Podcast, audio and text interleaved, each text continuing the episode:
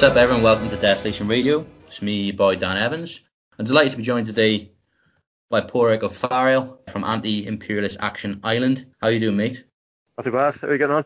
Yeah, good. Thanks so much for joining. It's always good to have exotic international guests. So, to tell us about Anti-Imperialist Action as an organisation, you know, what, what is it that you guys do? Why why were you set up? Um, I suppose anti anti-imperialist action Ireland. It was set up about um, I think three or four years ago now, um, and was set up just as a kind of collective of socialist Republicans, mainly based on the east coast. But since we've we've kind of um, we've moved towards the the west coast and uh, in the six counties, we we have a presence in all the major cities in the six counties. But yeah, we were set up about three or four years ago, um, based on a socialist Republican basis. Um, and by socialist republicanism, uh, we we we consider ourselves in the tradition of James Connolly. So James Connolly, I suppose he back in the 1890s, socialist republicanism probably would have um came onto the stage through James Connolly's Irish Socialist Republican Party. And what it basically was was uh, James Connolly at the time synthesized uh, Marxism with Irish republicanism at the time, and um, how the national question uh, could basically be resolved through uh, class struggle. So we'd come from that tradition.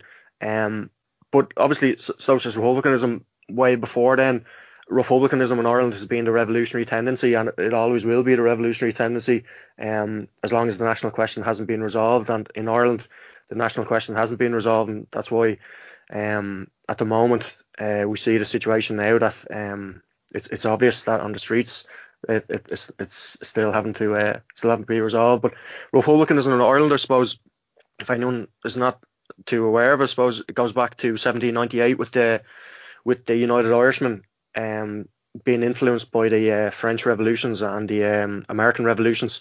So these ideas were imported into Ireland, and um, the United Irishmen were originally an open uh, organisation seeking uh, reform and uh, independence for Ireland. They were suppressed then and they became a secret organisation and they organised an insurrection in, in 1798 and over Irish history I suppose there's always been anti-colonial struggles but from 1798 they would have took on a democratic republican um, ethos and republicanism at that time was the most progressive uh, ideology that existed so since then there was a revolution in uh, 1803 by Robert Emmet um, there was the Young Irelanders had an uprising. The Fenians again had uh, attempted uprisings, and of course, then 1916, I suppose the the most famous um, uprising against British rule in Ireland was um was organised by um, open military organisations. If, if, anyone ever reads the 1916 proclamation, you'll hear about the open military organisation. So the Irish Volunteers, uh, the Irish Citizen Army, which was set up by James Connolly in, in 1913. It was a working class army. It was Lenin actually called it the first Red Army in Europe. And then the, the secret organisations like the Irish Republican Brotherhood would have um, would have secretly organised the 1916 Rising. So that would be our ideological um, background. We we'd consider ourselves coming from the Socialist Republican, obviously, when it was the most progressive ideology for its time, and then Socialist Republicanism up up to now, I suppose, throughout the last hundred years, socialist republicanism in a lot of ways has been the vanguard for the national liberation struggle in Ireland. Like even in the lead up to 1916, James Connolly, once the First World War had broken out, James Connolly believed that there needed to be a strike for national liberation in Ireland. He he was probably he had the same analysis as Lenin when the Second International had kind of basically reverted into national chauvinism and uh, reformism. Connolly had the same perspective as Lenin and believed that as soon as the First World War started, that there needed to be a strike. The Irish Republicans believed that he was going to strike too soon and that he was because he was agitating for revolution so openly that he needs to be taken into their sphere. So in that way, socialist republicans, you could say, was the kind of vanguard for 1916. And throughout the past hundred years, socialist republicanism has, has always been kind of, I wouldn't say a dominant current within republicanism, because Irish republicanism is kind of like a broad church, but it's always been the most relevant and the, and the most um, the most revolutionary current, I suppose. Fantastic overview and like you know a history of Irish republicanism for for those who aren't, aren't familiar with it. As you said, Porrick, it is kicking off again in in Northern Ireland. Some of the Galaxy brain takes uh, on the you know the British of the British Liberal commentariat that basically blaming Brexit for ruining the Good Friday Agreement, essentially implying that everything was hunky dory in well in Northern Ireland before before that, and well, we had a bit of a chat, you know, before we started recording about the nature of the Good Friday Agreement and how you know the national question hasn't been resolved, but the, the, the Good Friday Agreement basically has you know sort of pacified everything um, without actually resolving the underlying cause of the you know the, the, the, problems and conflict in Ireland, which is the British occupation and the division of Ireland. What is happening at the moment in why are the loyalists and what do you think this like signifies? Do you think it signifies a serious like step change?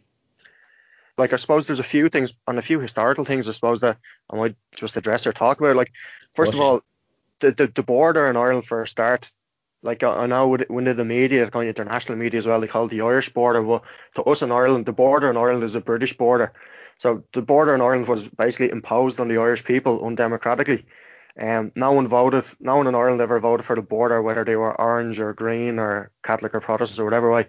So in, in, in Ireland after the 1916 rising, there was a there was an election and there was an Irish Parliament was um was established and in, in 1919, Dáil Éireann was the first uh, parliament. It was 32 county parliament, represented all the people in Ireland, and it, it declared its allegiance to the 1916 Republic, which was declared during the Revolution.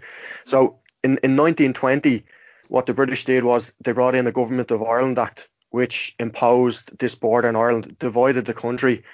So there'd be a six county uh, parliament in Ulster. Ulster's made up of nine counties but they established this nine county parliament so that unionist Protestants would have a, always have a majority it. So they not only divided the country, but they divided a historical province in Ireland also. And then they also um, established the Southern Parliament, which is the 26 counties. So the, the border in Ireland has always been a British border. And obviously, the, the, the struggle in, in Ireland has been for national liberation for eight, nine hundred years. And since the conquest of Ireland, since the British occupation, normal politics in Ireland has never really developed. So there's never been uh, a natural development of politics like in most European countries. So there was never a kind of uh, successful class struggle or class politics never really developed um, because the national question had never been uh, settled. And because of sectarianism in Ireland had always been promoted by Britain to keep the Irish people divided. So they promoted sectarianism to keep Irish people Protestants, Catholics kind of fighting amongst themselves. And obviously, Ireland was planted by Britain with planters to hold uh, part parts of Ireland for Britain. So sectarianism was always being promoted by Britain, and the six county state, when it was established, was basically promoted, and it was actually called by um, the Prime Minister of what's what they called Northern Ireland or the six county state. It was actually called the Protestant Parliament for Protestant people. So since partition, since up to the 1916s, 1960s, um, Catholics were denied right opportunities, employment, jobs, and everyone knows about probably the civil rights campaign that happened. So when the civil rights campaign happened, it, it kind of destabilised the six counties, and a war for national liberation began in the early 70s. And again, republicanism has always been about breaking the connection with uh, Britain, and breaking the connection with Britain uh, would also stop sectarianism because sectarianism in Ireland is basically being promoted by Britain. It always has been, and as long as the connection with Britain exists, sectarianism will always exist in Ireland, and that's the, the fundamental um, contradiction or the fundamental. Well, it is the fundamental contradiction in Ireland is that the national question still is yet to be resolved, and partition was kind of introduced in Ireland. It wasn't just to to, to control the six counties, but it was to control all of Ireland and all of all of the country.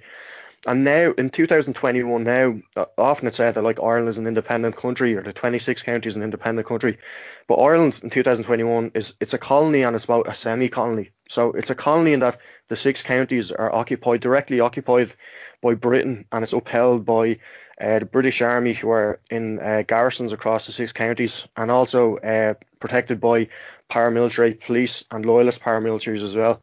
So that's the, that's the, the colony is in the north, but the 26 counties is a semi-colony, and it's it's upheld by a kind of comprador capitalist class, ruling class in the 26 counties, which um which kind of oscillates between British imperialism, EU imperialism, and uh, Amer- uh, US imperialism.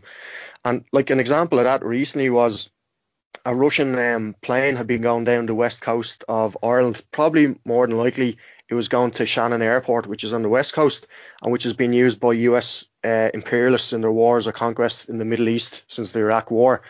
So uh, or an RAF plane actually intercepted this Russian plane, and it, it exposed the fact that Irish, so-called Irish airspace in the 26 counties is actually controlled by the RAF.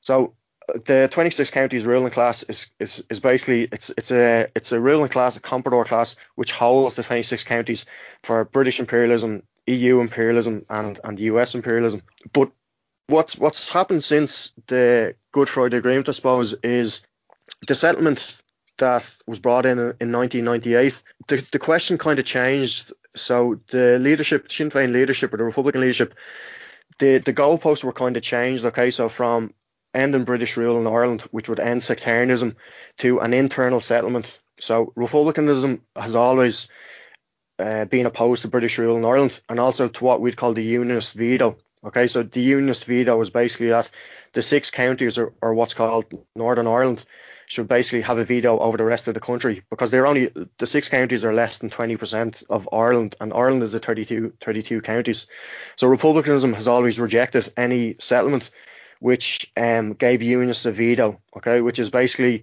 as long as the people in the six counties supported the connection with Britain, that things would stay where they were. But Republicans rejected that because it's undemocratic, because the six counties were drawn up undemocratically, so Unionists and uh, Unionist Protestants would always have a majority there. So what eventually happened with the Good Friday Agreement was the leadership of the Republican movement, section of the leadership at the time, would have accepted a settlement that um, didn't break the connection with England and made it a, an internal settlement. So it gave it, it gave um, Stormont government where Republicans would, be represented uh, through electoralism and Unionists would be would be um, represented as well. But the the problem is that the conflict was always about ending British rule in Ireland, and that's the fundamental uh, contradiction in Ireland still is the national question. And it was exposed as well with the COVID pandemic that the north of Ireland and the south of Ireland had different uh, strategies to deal with in, in a small little island, which just didn't make any sense. But since the Good Friday Agreement, so since 1998, what's happened is sectarianism has actually been institutionalized. So parties who enter Stormont actually have to identify themselves as either nationalist or unionist. And some of the so-called peace walls in, in the north, there's actually been more have gone up in the past 20 years than, than existed before that. So what what's kind of developed in a way is it's kind of like identity politics on um, on steroids that then you have a nationalist community and a unionist community community and they compete for resources against, against each other. And politically, I suppose they oppose each other in a, in a political sense. But the British government, who basically control the purse strings, they control everything else. They're they're seen as being a benign influence in Ireland, where Britain, the, the cause of the conflict in Ireland has always been uh, Britain, Britain's uh, in, influence in Ireland and its uh, colonial relationship with Ireland.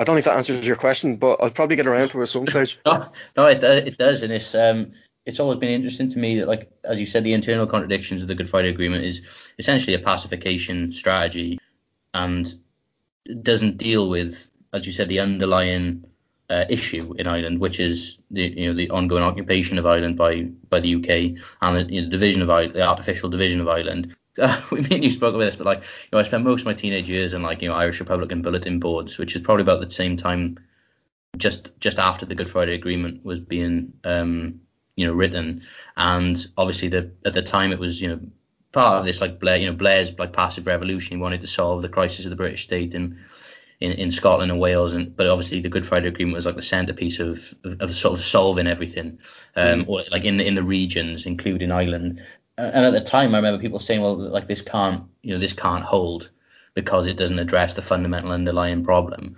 Um, but obviously at the time, and even now, you know, anyone, you know, the anti Good Friday Agreement essentially has been taken to mean that you know you're you're a nutter. We had Paul Paul O'Connell on a few months back, and Paul basically said the crisis of the British state of British capitalism is almost is being resolved in some awful ways now. So like in the UK, you know, Blairism tried to sort of sort of resolve resolve this crisis, but it now looks as if the crisis is going to be solved by essentially t- a Tory hegemony for like the next mm. you know in, in, indefinite future. Like you know, like the Labour Party has collapsed. Um, it looks like Scotland is going to be independent. So I, I guess in other words, it looks as if the the, the underlying conditions which have caused everything are, are seeping through and starting to break break through again I mean, I don't know whether Brexit is the actual catalyst for what's happening within the loyalist community, but it does look as if some of the tensions are starting to resurface again. I don't know. I mean, how how do you see how do you see it playing out? Not to sound defeatist, but I kind of have a we we'd probably have a different, slightly different analysis, and that we we kind of yeah. believe that um we think that Britain basically is stronger now than it was since 1970. I think it was 73 when they joined the EU. That politically and militarily they're, they're stronger now than than they ever were. And again, not to, not to sound too defeatist, Ranton, um, like normally when the mainstream media starts to give a certain narrative, I kind of instinctively kind of think the opposite. And a lot of the time, the kind of pro EU, pro Remain um, media were given the the uh, narrative that Britain was going to fall fall to pieces, Brexit was going to happen Scotland was going to pull away, and then the north there's going to be united Ireland that somehow Britain doesn't have any colonial relationship to Ireland, and that it'll just be a natural drift to uh, united Ireland. And we we've kind of we disagree with that analysis. We say Britain's actually stronger now um, than it ever was. Like even for example Scotland, and like I'd love to um, see Scotland and Wales become independent and I hope they do. And I, am I'm not going to give a analysis, huge analysis of Scotland or Wales either, because number one, I, I don't know enough, and number two, I, I don't live there. But like when it comes to Scotland, like uh, Johnson has has said that they've had their vote, and that basically the result of that referendum is is going to be used for at least the next generation, um, to basically to prove that Scotland wants to remain within the UK. So unless Scotland um, unilaterally declares it's going to have its own referendum and then win it.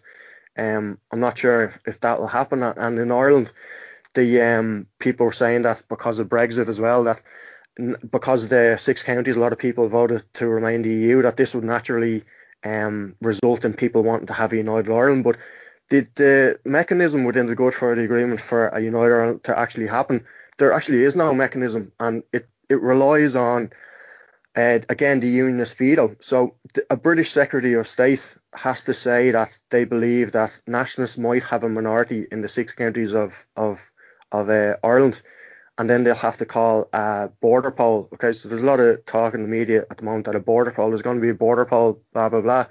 But number one, th- there'll never be a border poll in Ireland without the consent of the 26 county state, and the 26 county state is subservient to British imperialism.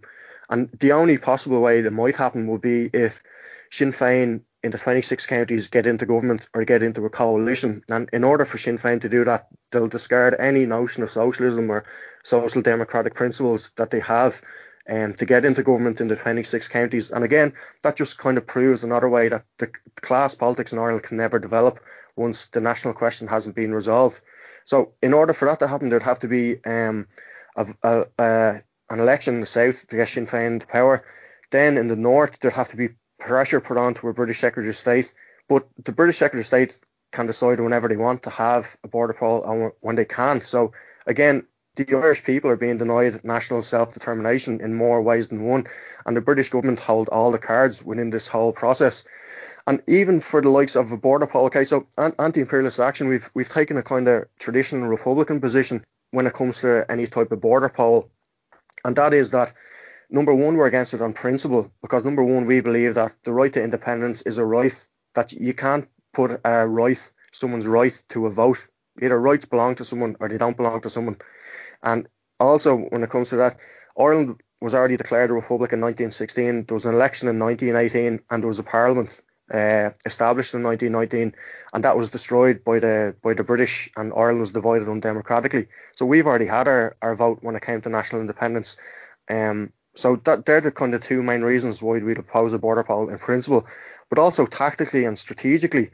The, the biggest um, argument at the moment for a border poll and for a successful border poll is demographics. Okay, so the demographics are that there's going to be more Catholics born or more nationalists born than Protestants, and this will this will result in a big increase in uh, nationalists in the north, and then basically we'll we'll just all outbreed Protestants is basically what uh, what it comes down to.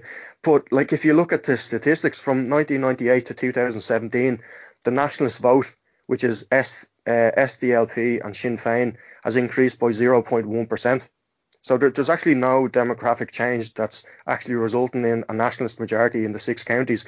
And the whole reasons for the six counties being drawn, and it's not the, the historic nine counties of Ulster is that Unionists and Unionist Protestants will always have a majority in in the uh, six counties. So we'd see the kind of the arguments for a border border poll as being a diversion from the root cause of the problem, which is British uh, rule in Ireland. And it's only by ending British rule that um, sectarianism uh, can be defeated in Ireland, and basically that the natural law of politics, class politics, can develop in Ireland. So, how do you see you know, the Good Friday Agreement holding then in the in the near future? If, if well, you think uh, Britain is stronger, do you think that you know, that also means that the G- GFA will continue to sort of trundle along, sectarianism will remain entrenched? Well, the thing is that the Good Friday Agreement is a British it's a British agreement. So the the biggest achievement of the Good Friday Agreement is that the British have they've um, brought in former Republicans who would have opposed any kind of internal settlement and would have opposed British rule. They've actually brought this section of the nationalist community, Republican community in, and that they've they've actually said that they're happy enough to um, uphold British rule in Ireland for the for the for the foreseeable future. So like number one, the Good Friday Agreement is a is a document that the British government have uh, drafted up themselves, and the the consent of the Unionists is a fundamental principle uh, for this. So that's basically all the British uh, government have ever wanted, really, S- since the 1970s when the uh, the conflict um, started off again. The, the British had a, a strategy of Ulsterisation, uh, normalisation, and criminalisation, which was it was taken from Frank Kitson, which he borrowed from Vietnam. And what was happening was there were so many British soldiers being killed in um, in the north of Ireland that that was putting pressure on um, people in Britain, and there was calls then for for um, Britain to leave Ireland. So what they wanted to do then was to scale back the British Army, militarise the police, and we can see this now in the in the six counties that the police are very militarised. If, if anyone ever goes to Belfast or Derry or anywhere, you'll see armoured cars, uh, Land Rovers going around the place. The police, un, the police and unmarked cars have bulletproof windscreen, this kind of thing. So the, the police, the local police, have been put to the front line, and that British rule tries to become uh, normalised in, in Ireland, and that the Republican struggle again tries to become criminalised. Um, and they've kind of been they've been successful in a certain way in, in, doing that over the past while, and that's basically what the Good Friday Agreement was basically all about. It was about Ulsterisation, normalisation, and criminalisation policy. And again, Britain is just seen as a, like a benign uh, peace peacekeeping force to keep the uh, to, the paddies from uh, knocking knocking uh, shit out of each other. When you when you put it like that, the, the, the colonial element is is so striking. And that's the thing. It's kind of um, it's it's being ignored, and that was one of the kind of reasons why we set up anti-imperialist action was that we had to look at the problem that existed in Ireland, and the problem that existed is that Ireland is both a colony and a semi-colony, and that Britain's colonial relationship to Ireland was being ignored and was being deliberately ignored and was being deliberately run down in order for them to strengthen that colonial rule. So one of our roles, I suppose, is to expose the, the, the nature of British imperialism in Ireland and also uh, EU and US imperialism in Ireland. But that's part of the process that they have of normalisation and criminalisation is that they don't want um, a situation where the, the state is uh, seen as being abnormal but in a kind of in a contradictory way, loyalism at the moment has actually shown what an abnormal society it is and what an abnormal state it is. You know, the way you've described the 26 counties of Ireland, you know, as existing in this like subordinate relationship to British imperialism, you know, the EU, American imperialism. I wanted to speak about that state or the statelet or whatever, if if if that's if that's okay, because as we've said, you know, a lot of people in the Welsh independence movement or the Welsh nationalist movement, particularly in Plaid Cymru, are sort of obsessed with Ireland. The, the idea of the Celtic Tiger has never really worn off in Wales, and a lot of people keep saying, "Well, well, you know, if we become independent, we can be like Ireland." And obviously, you know, I've, I've taken interest in Irish politics. You notice things like the water charges, the levels of homelessness, the housing crisis in Dublin. If you could just talk about, I guess, the the politics or the social conditions in Ireland and whether people in the whether it is like the land of milk and honey. Um, yeah, like eh, the 26 county state was created through a counter revolution. So, as, as I mentioned before, like the 1916 proclamation was ratified by the first People's Dáil in 1919, and if a lot of people in Ireland are, are well accustomed to the 1916 proclamation, everyone everyone kind of knows it. But in, in 1919, the, the People's Dáil, People's Parliament or Dáil Éireann they produced what was called the Democratic Program. If, and if anyone has ever reads the Democratic Program, it's actually a very socialistic um, document, and it talks about the well, 1916 proclamation is quite a socialistic document as well. It talks about the ownership of, of, Ireland belonging to the people of Ireland, and it shows Connolly's influence in it. But the democratic program talks about the wealth and all the wealth producing processes in the country belonging to the people of Ireland. I think um, if you've ever seen uh, the Wind That Shakes the Barley, I think one of the Irish Citizen Army volunteers it quotes it. But um, the People's Republic was suppressed by by Britain, and obviously the Civil War happened because a section of the national leadership in Ireland accepted a settlement that was less than the People's Republic uh, recognition for it. And a lot of people might notice, maybe in, in Wales or whatever, but when the 26 county state was set up, we called it the Free State. So it was the British called it the Free State. It was a 26 county dominion still within the British Empire. When it was set up, it actually executed more Republicans than the British government did. So during the Civil War in Ireland, there was over 77 Republicans were executed so it, it shows the, the influence that the counter revolution had. And since that counter revolution in 1922, the right have always been in power in uh, in Ireland. And as I said before, it's it's been ruled by this kind of comprador class, ruling class, which predominantly is um, influenced by British imperialism, but it's also it kind of oscillates between EU and US imperialism. And uh, like I've, I've, mentioned, the colonial relationship the 26 counties have to Britain at, at the moment that the police service, the Garda Síochána, uh, the, the the commissioner is the, the head man is he's a previous uh, RUC man, MI5 operative who's now in charge of the police in the 26 counties. But when the when the 26 county state was established, it was a semi-colonial state com- completely subordinate to Britain. Um, and in a lot of ways, a lot hasn't happened. It's, it's pursued neoliberal policies um, over the past 40 years. And to say it's independent is kind of like the the economy is basically ran by foreign financial institutions. Um, and one one of those is executed in the 19, 1922 uh, during the counter revolution was Liam Mellows.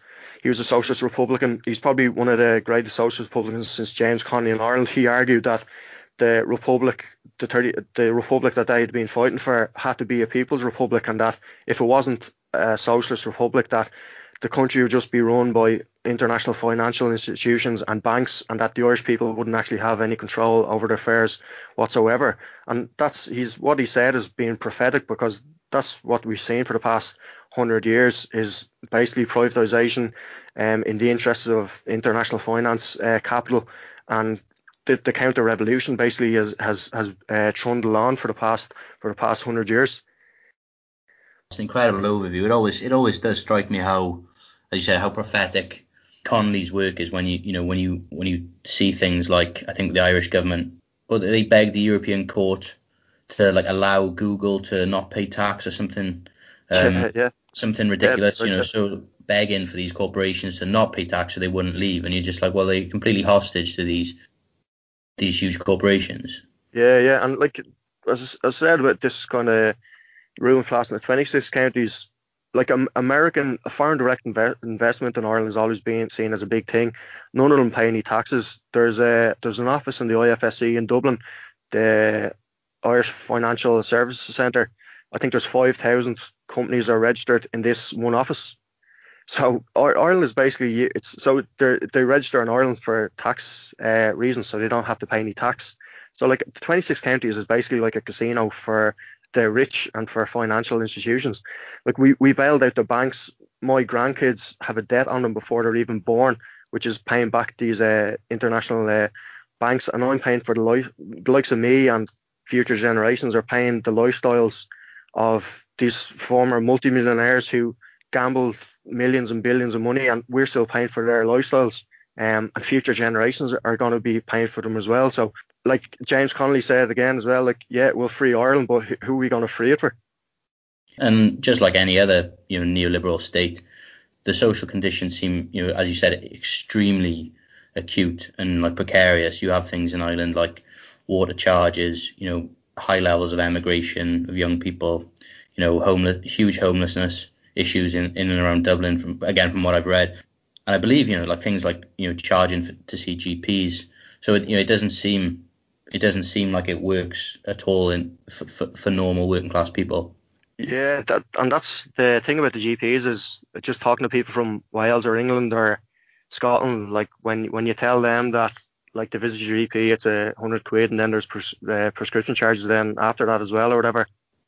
It kind of blows their mind a small bit. But yeah, as you said, like the, the water charges, the water charges were were brought in after the um the banks were bailed out. And basically, the, the 20 people in the 26 countries were being absolutely hammered with taxes. They tried to bring in a household charge it was boycotted by the majority of people in the south, but they circumvented it by taking it directly out of their wages. And then they were going to introduce this this uh, water charge, and the water charge movement. A lot of the things I'm saying might sound a bit defeatist, but um, like the water charge um campaign, the water tax campaign, to me, it was it was a huge political education for me. And looking back on it, it was actually the biggest campaign of civil disobedience in Europe during the whole era of austerity. Mm. So what happened was they, they tried to bring in a, a water tax. Okay, the tax had already been paid. The water had already been paid for through general taxation, and in a bizarre way, people's car tax was actually going towards the upkeep of water. But uh, they tried to put on this extra water tax, and they were basically going to um, have a meter. Every house in the country would have had a meter. So it, it kind of it was the last straw for a lot of people, but it also unified a lot of people in that everyone was getting a meter put in outside their house and it kind of unified a lot of people to come together um, and to oppose it. And at the start, you had to register to the Irish Water, this company that was set up. That was completely boycotted by the people who had registered, and most of the people in the country didn't even register. So that was a huge victory. But also the fact that people were coming out and actually physically blocking water meters being installed across across the country. And it was a huge political political education for people because it wasn't just an extra tax being forced on people, but it was actually the, the commodification of water, and obviously that would have led to the privatization of water. So it was a huge um, political um, education for people, and it was actually really inspiring to see people who wouldn't have been involved in politics in any way, old people coming out and actually ready, first of all, to stop a private company installing a water meter outside a home then the cops would be called, and then people standing up to the cops and saying, "No, you're, you're not putting the water, you're not stealing our water and, and privatizing our water." It was actually really inspirational, and it was one of the few campaigns that was really successful. And sometimes I think uh, was on the left or I suppose involving struggle or whatever, we, we don't really claim our victories. But that was a huge, um, huge campaign, a huge victory. And as I said, it was one of the biggest uh, campaigns of mass civil disobedience across Europe during the during the age of austerity. Yeah, it was incredibly inspiring. And I remember, you know, seeing people sabotage and breaking the water meters. It, well, it was both inspiring and depressing because I remember thinking at the time, for all the, the the damages done in Ireland by austerity and so on, there was still this like tradition of resistance. Um, and people coming together. And I remember talking to some friends at the time, and I said, well, if I was in Wales, you know, what would happen is the Labour Party would have probably come in locally and sort of co-opted the protests. It's like you know, just in Wales, like they do in the UK, like they do everywhere, and then it would have been sucked into you know parliamentary means or co-opted.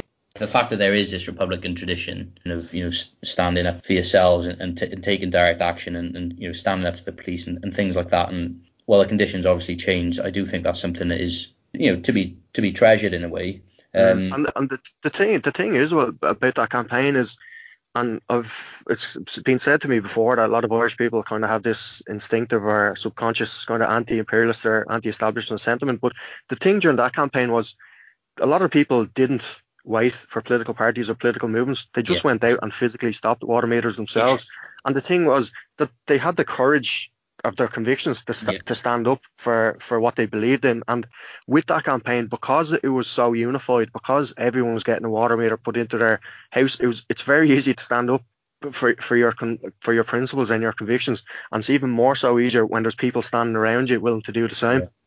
Yeah, you don't need the Socialist Workers Party to like tell everyone to do something, which is which is what happens in the UK. and as you said as well, like the same problems in Ireland exist with um, electoralism and, and, elections, how they, they can be demoralising and they can split campaigns and, and that kind of thing. And that was another reason why when we set up Anti-Imperialist Action, we set it up as a mass organisation. So number one, we didn't want to be a political party. Yeah. So for for a number of reasons during that campaign and other campaigns, but within the kind of activist community or just even within communities, like the term political party to them means instinctively electoralism, electoral political parties and careerists. We wanted to stay away from that. Number one, because we weren't that, and number two, also because um, we weren't interested in elections and we have no interest in, in taking part in elections and we think electoralism basically is a dead end and it actually promotes reformism. Whereas the people we were dealing with for these campaigns, especially the water tax campaign, as I said, some of them weren't involved in everything. Some were doing the maddest shit ever like that. People who call themselves activists wouldn't wouldn't dare get involved with, and yet yeah. they'd, they'd be talking about revolution on the weekend. But when it actually came down to it, it was ordinary people leading from the front.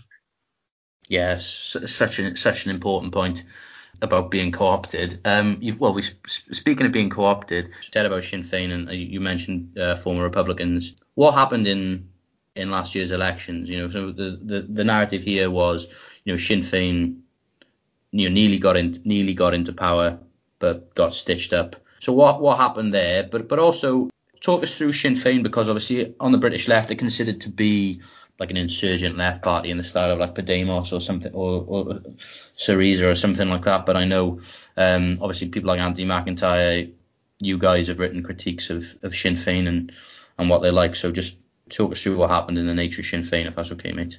Yeah, yeah, yeah. I'll, I'll try and be as good. I'll just make, I suppose, uh, point just um, what I was saying there about um, us being a mass organisation, not getting involved in politics. Like we've seen in Ireland, um, and things across probably the Western world that people, especially working class people, don't vote. A lot of them aren't registered. We've noticed that in Ireland. As I said during the water tax campaign, different campaigns, a lot of the activists, the most active activists, were people who aren't registered and they have no interest in voting. And like this, um, what's kind of seems to be happening is that people aren't registering to vote and they're not voting for kind of two main reasons. One is that they don't think it will change anything, and we'd agree 100% with that. We don't think any kind of fundamental change or change will come from electoralism, um, and also a lot of the political parties don't represent them, and which which we, we kind of agree with as well. But I suppose um, just the point you're saying there about uh, Sinn Féin last year in the election, yeah. So um, since partition in, in Ireland, in the, in the 26 counties, um, as I said, class politics has never really developed. There's never been a strong Labour Party. There's never been a, a left versus right uh, political binary, I suppose you call it. Um, and even in, in the lead up to uh, the the Civil War, there was often a call that Labour must wait, that the national question was the most important thing, and, and class politics had to uh, come secondary or whatever. But since partition in the in the south, okay, so th- there's what we we call civil war politics. So there's been two kind of uh, right of centre political parties, Fianna Fáil and and and Fine Gael, have fought it out similar, I suppose, maybe to America, um, with the Democrats and the Republicans. Um, and there's never been a strong uh, Labour Party and that continues to be the case. So there's always been a slightly more Republican or more um, slightly more uh, Republican or nationalist political party, um, and then there'd be another nationalist uh, political party, um, and Sinn Féin is just another. Uh, uh, it's just a continuation of of this uh, trajectory, um, and just about the elections, I suppose. Yeah, Sinn Féin, it looked like they were going to win the majority. If they had put up more candidates, they probably possibly would have come um, had a more majority to, to form their own uh, coalition or to to, to um to form a, a, government. But yeah, there was a there was a first time Fine Gael and, and Fianna Fáil, two civil war parties, came together with I think it was the Greens, yeah, to form to basically to keep Sinn Féin out is is uh, why they why they came together.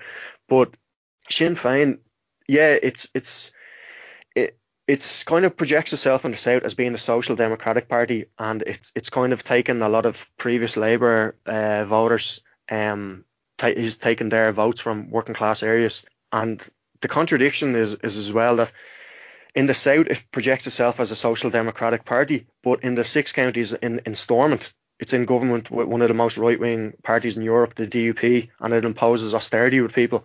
And their argument for that up in the north is that well, we don't hold the purse strings that it comes from London, it comes from Britain.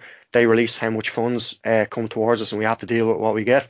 But they could say the same in the south if they wanted. To. They could say that the EU hold the purse strings and they control what money they get or whatever, which will probably more than likely happen. But Sinn Féin will they'll discard any sort of social democratic or socialist rhetoric. They already have to a to a large degree in the south in order to get into government or to get into co- coalition government um, and they will go into coalition with ev- anyone they can. and and they'll push for a border poll in the six counties for to have a border poll there and to see if uh, they can pursue, I suppose, the unity project that way. But what's happening in the in the south in the 26 counties at the moment is that all the political parties in Ireland except the Unionists support the United Ireland and want the United Ireland, but they agree on on the basis of the Unionist consent, which is which is uh, undemocratic because it's only a small proportion of the people in Ireland and the the the statelet itself was drawn up gerrymandered by Britain. So um, all the political parties support the Northern Ireland. But what's happened now in the 26 counties is a lot of the parties and Fianna Fáil and Fine Gael, the, the major established parties, have started to change the goalposts and they've talked about a shared Ireland. So they haven't explicitly said a united Ireland. They want a, a shared Ireland. And what what that basically means is that there won't be a change in the constitutional uh, position of the six counties or what people call Northern Ireland.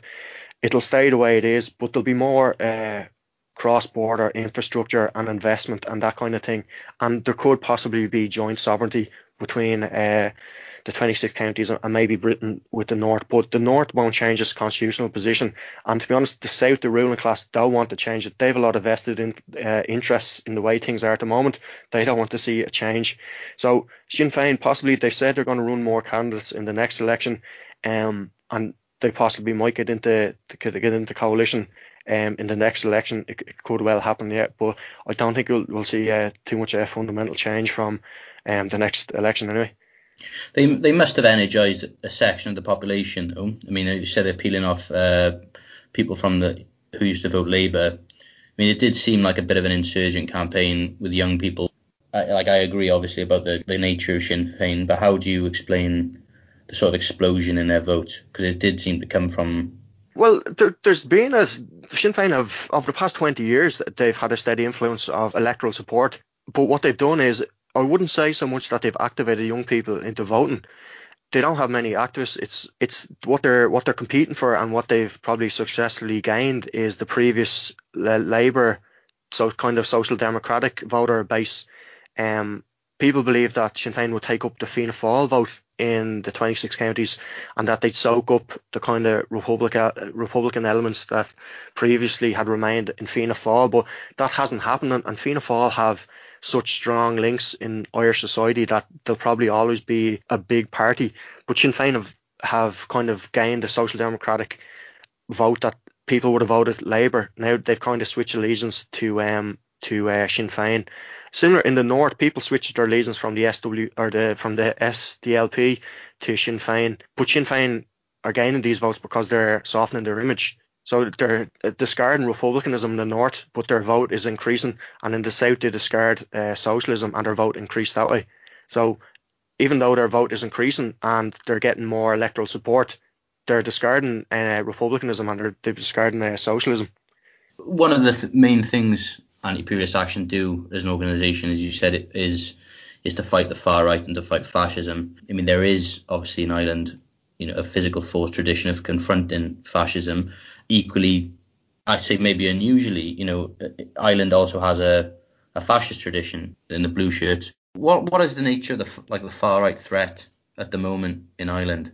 That's an important point to make as well. That, that there is a tradition of um, fascism in Ireland, as you said, with the blue shirts, um, and the fact that the right have all, have been in power in the 26 counties for 100 guts of 100 years, but they have tried to use fascism in order to um, to, to strengthen their position. And fascism in Ireland, basically, in a, in a nutshell, objectively, it serves British imperialism. And even if you see nowadays the kind of most recent incarnation of fascism in Ireland, the kind of uh, main groups or main organisers, one is Grand Torino, or as he's known in Ireland, Tan Torino, um, Rowan Croft, who's an ex-British soldier. He's he's a this kind of online journalist type person uh, this kind of personality. He's been promoting a lot of kind of um, far right theories and uh, basic racism. Another kind of journalist type person is Gemma O'Doherty. She actually used to be um, an investigative journalist and she started to turn to the extreme, extreme right by 2017, 2018. She's invited people over from the English Democrats and one uh, spoke at one of her protests, one of her so-called free speech protests outside Google um, he was a member of the Orange Order. There's uh, Niall McConnell, in Donegal has organised this group called Síol na hÉireann, the Seed of Ireland, who are funded and set up by Jim Dawson, a Scottish loyalist banker who used to fund the BNP in uh, England. So objectively, all these groups serve British imperialism, and the other group was the National Party, um, whose objective is uh, basically the ethnic cleansing of uh, Muslims and uh, Protestants from uh, Ireland, which means they'll never have a united Ireland, but, at least they, they sound like they have ambition anyway. Looking at some of the, you know, like the yellow vest, the anti-lockdown protests, I think pro- probably on your, your your guys' social media is interesting, and then some of the analysis was fantastic. I thought that it is a bit of a, it's a real like hodgepodge of, of groups coming together. You know, people using like the Irish language, alt-right talking points, conspiracy theories, like an unusual mixture.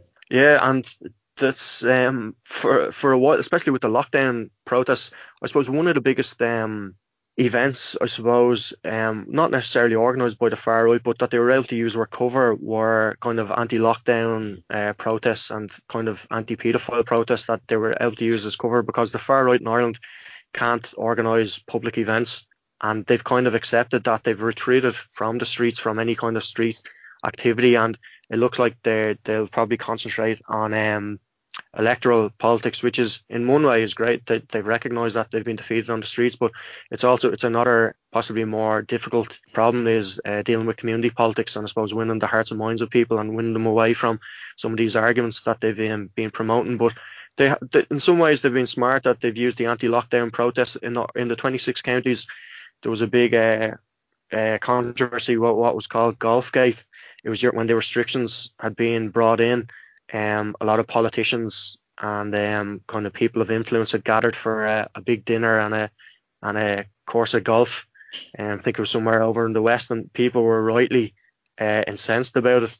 But the, the far right yellow vests, particularly, who kind of have been used as a kind of umbrella organisations, um, who've provided uh, cover and um, let kind of far right people speak at their events and that kind of thing. They organised an anti uh, lockdown protest, which got a fairly big, uh, fairly big crowd. But again, it was kind of tapping into people's genuine anger about mm. how they were being treated by the by the establishment. But apart from that, yeah, a lot of a lot of the other far right kind of activists, some of them would would have some crazy ideas. Like QAnon had a had quite a number of people out for a while, um, and then just different theories like a lot of anti-vax stuff have uh, come to the fore. But I guess the lockdown, people sitting inside, people who have like genuine grievances, they see something with a simple message and, and they can kind of they can kind of um, get behind it. And I suppose it's the role of anti-fascists and, and socialist Republicans to, to kind of direct their, their anger, their the, the genuine anger that they have and directed against the establishment and the people that have, have put them into the economic and socio-economic situations that we're all in at the moment it's interesting to think about different political culture. Ireland does does have a, a, a history of fascism through the blue shirts, but equally it has an extremely strong tradition of anti-fascist uh, socialist republicanism. Like you know, used to happen in the IRA, like physically confronting the blue shirts, and you see that you know in some of the videos that you guys have, have put out of the, uh, an absolute intolerance of fascism and a physically confronting them. You know, I mean, you've spoken you know, the fact that you know Red Action in the UK, most of the most effective anti-fascist organising actually was done by Irish Republicans or people from the Irish Republican tradition living in the UK. Now, obviously, the British left, and in Wales, it, it's it's the weakest it's, it's probably ever been, I would say. And in Wales, you know, there have been far right that definitely on the march, and there isn't a tradition here anymore, or or the tradition of physically confronting fascists has sort of has ebbed away. What lessons can we learn then from you know from Ireland? I can only speak from the Irish um, experience and like as I said, like the the um the role of anti-fascism in Ireland, we see it as a plank of we see anti-fascism as part of the struggle for national liberation and as part of the society that we want to create. Um, that it's not just about ending British rule in Ireland and it's not just about ending imperialist Ireland. We want to create a, a genuine socialist uh, republic. So in in that way, the, the, the the narrative and its reality as well is that a lot of these so-called patriot groups, like the word patriot even is, is borrowed from America and the far right in America, and they, they call themselves Irish nationalists. Yet a lot of these people are of the age where when there was a raging conflict in Ireland, when there was foreign troops on, on Irish soil, that a lot of these people were nowhere to be seen, and the actual leader of the National Party, Justin Barrett was a member of Fine Gael, which is the the, the right wing party. They grew out of the blue shirts, and they're the most anti-Republican party in the 26 counties. So, like their arguments when it comes to the national question and calling themselves nationalists and, and patriots, it, it, can easily be um, discredited purely by their actions and their, or their inactions over the past 30, 40 years. But I guess internationally, far right ideas, racism, um, they're more out, they're more out in the open, and, and they're being, um, I suppose, they're being discussed online, and, and it's giving them a bit more confidence. But in Ireland, we've always been proud of the fact that for a long time there hasn't been any kind of anti-immigrant party that any far right organisations were always um, given no platform, and, and I think a Socialist Republican in the 1930s said uh, no quarter there was a, a, quote from one of them when they were uh, had a direct action against um, the blue shirts and no quarter to us uh, in modern sense just means no platform. So what what else uh, anti-imperialism Ireland involved in at the moment then? Um, I suppose when we were set up, um, we were involved in a few different uh, campaigns. Our, fir- our first campaign was the Our Mandate, Our Republic campaign, and it was basically um, it was around the time of the anniversary of the first All Ireland, the first national parliament in Ireland, and we produced the uh, democratic program, which was basically a socialistic document, which um, which uh, promoted um, the wealth and the wealth producing processes of the country being in the hands of the people. So we wanted to popularise that, and, and, as part of that campaign, what grew out of it was the Bring It to Their Doors campaign, which we ran for I think it was about a year, just over a year, with the uh, group in uh, Fingal. And what it was was basically on a given weekend we would go to a, a minister um, or a senior politician and um, one of their properties, one of their uh, places, and we would have a, a silent picket outside their house, which got huge publicity, huge uh, resentment as well from a lot of the political class and media. That like th- these politicians who were making decisions affecting hundreds of thousands of people, uh, affecting children and their welfare and, and their development, that somehow they were um, they, they wouldn't have been responsible, and that uh, basically they um no one had a right basically to um to bring it back home, bring it back to their doors, and that's why it was called the Bring It to the Doors campaign. That um often your people's enemies are uh, have a face and, and, they have an address, and that people make these decisions, political actors make these decisions that affect the lives of, of people all over the all over the country. Um, there were some of the campaigns, as I said, anti-fascism is, is a big plank um, of our activism. But also, we're involved in a, a, lot of anti-repression campaigns, and a lot of people mightn't be aware of this um, in, in, Britain or in, in uh, Wales, but um, we're involved in a campaign called Abolish the Special Criminal Courts. And in, in the 26 counties, as I said, there was a counter revolution, and the right have been in, in power since. And in the 1970s, a court was established called the Special Criminal Court. Um, it's a court that has no jury.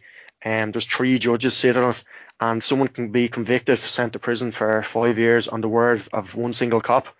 So um, there, there's a this the special criminal court. It was used introduced for what they call subversives or Republicans, um, and they said it was brought in um, because juries were being intimidated, but that wasn't the case at all. It was, it was brought in because juries were actually um, not convicting enough people that the state wanted to railroad into prison.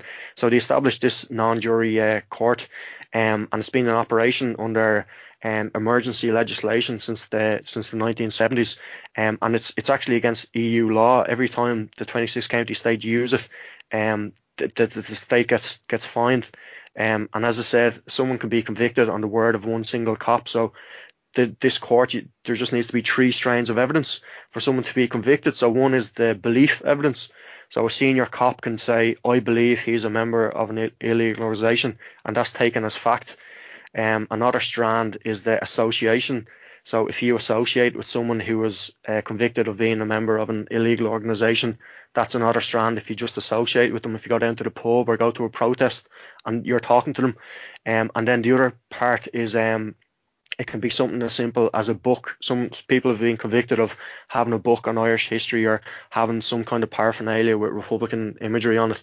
So we're, we're part of this abolish the special criminal court campaign, and it's just part of a general anti-repression um, anti-repression campaigns that we're involved in kind of across the country. Such important work drawing attention to this stuff because it is it is really mind blowing this you know the stuff that goes on and the and the harassment that the Republicans have to face. Padraig, is there any anyone you'd like to you know give a shout out to? Just like to thank um, Desolation Radio, I suppose, for giving um, perspective to socialist republicanism and in Ireland, and also just to send solidarity to Undod and um, the Socialist Republican project they have going there. Top man, really appreciate it honestly. Um, thanks so much. Like check out Imperialism Ireland. Like uh, you've got a big presence on social media on, on Twitter and, and Facebook. What is the name of the the media collective um, that started up? Oh, um, Republic Media. Oh, that's the one, yeah. Yeah, so yeah, yeah, so this it's another project we're involved in with a few other organisations and individuals. Um, Republic Media, just to, just uh, I suppose it's a yeah a media project to counter the mainstream uh, narrative and stuff and stuff. Brilliant, mate. Thanks so much for coming on. Um, and hopefully you'll be our correspondent in Ireland. So anytime um, we need updates, we'll give you a shout. Okay, thank you all so much for listening. Terms of shout outs from me, uh, thank you to Maya Jones for uh, introducing Porok and I back in the day. So thank you for making this possible. Remember, guys, to follow us on Twitter at Desolation Wales and to subscribe to our Patreon because we need money. But yeah, thank you so much for listening and tune in next time. Bye. Any agreement is to be subjected to a majority at the talks, a majority in the six counties, and a majority in the British Parliament. So clearly, a free and independent Ireland is not available, absorbed into the British system in Ireland. Uh, British policy in Ireland for hundreds of years has been very clear, and that is coercion, and when it suits, compromise. Uh, we've had the coercion, now they're engaged in compromise, and they hope to absorb a section of those who have been resisting them into their system uh, by bringing back a new Stormont, by updating it and modernising it, and hoping to make it more acceptable to the world at large. And their plan is to get a section of the nationalist population helping them out in doing that and that is exactly what the provisionals are doing at present. They have done what the original Free Staters did in 1922 and what uh, De Valera's people did five years later and what others did down along the line. They have now found themselves in the enemy's camp, taking part with the enemy, and eventually they will be forced to defend the new position. And that means defending it against those who remain constant and who continue the struggle for a united and free Ireland.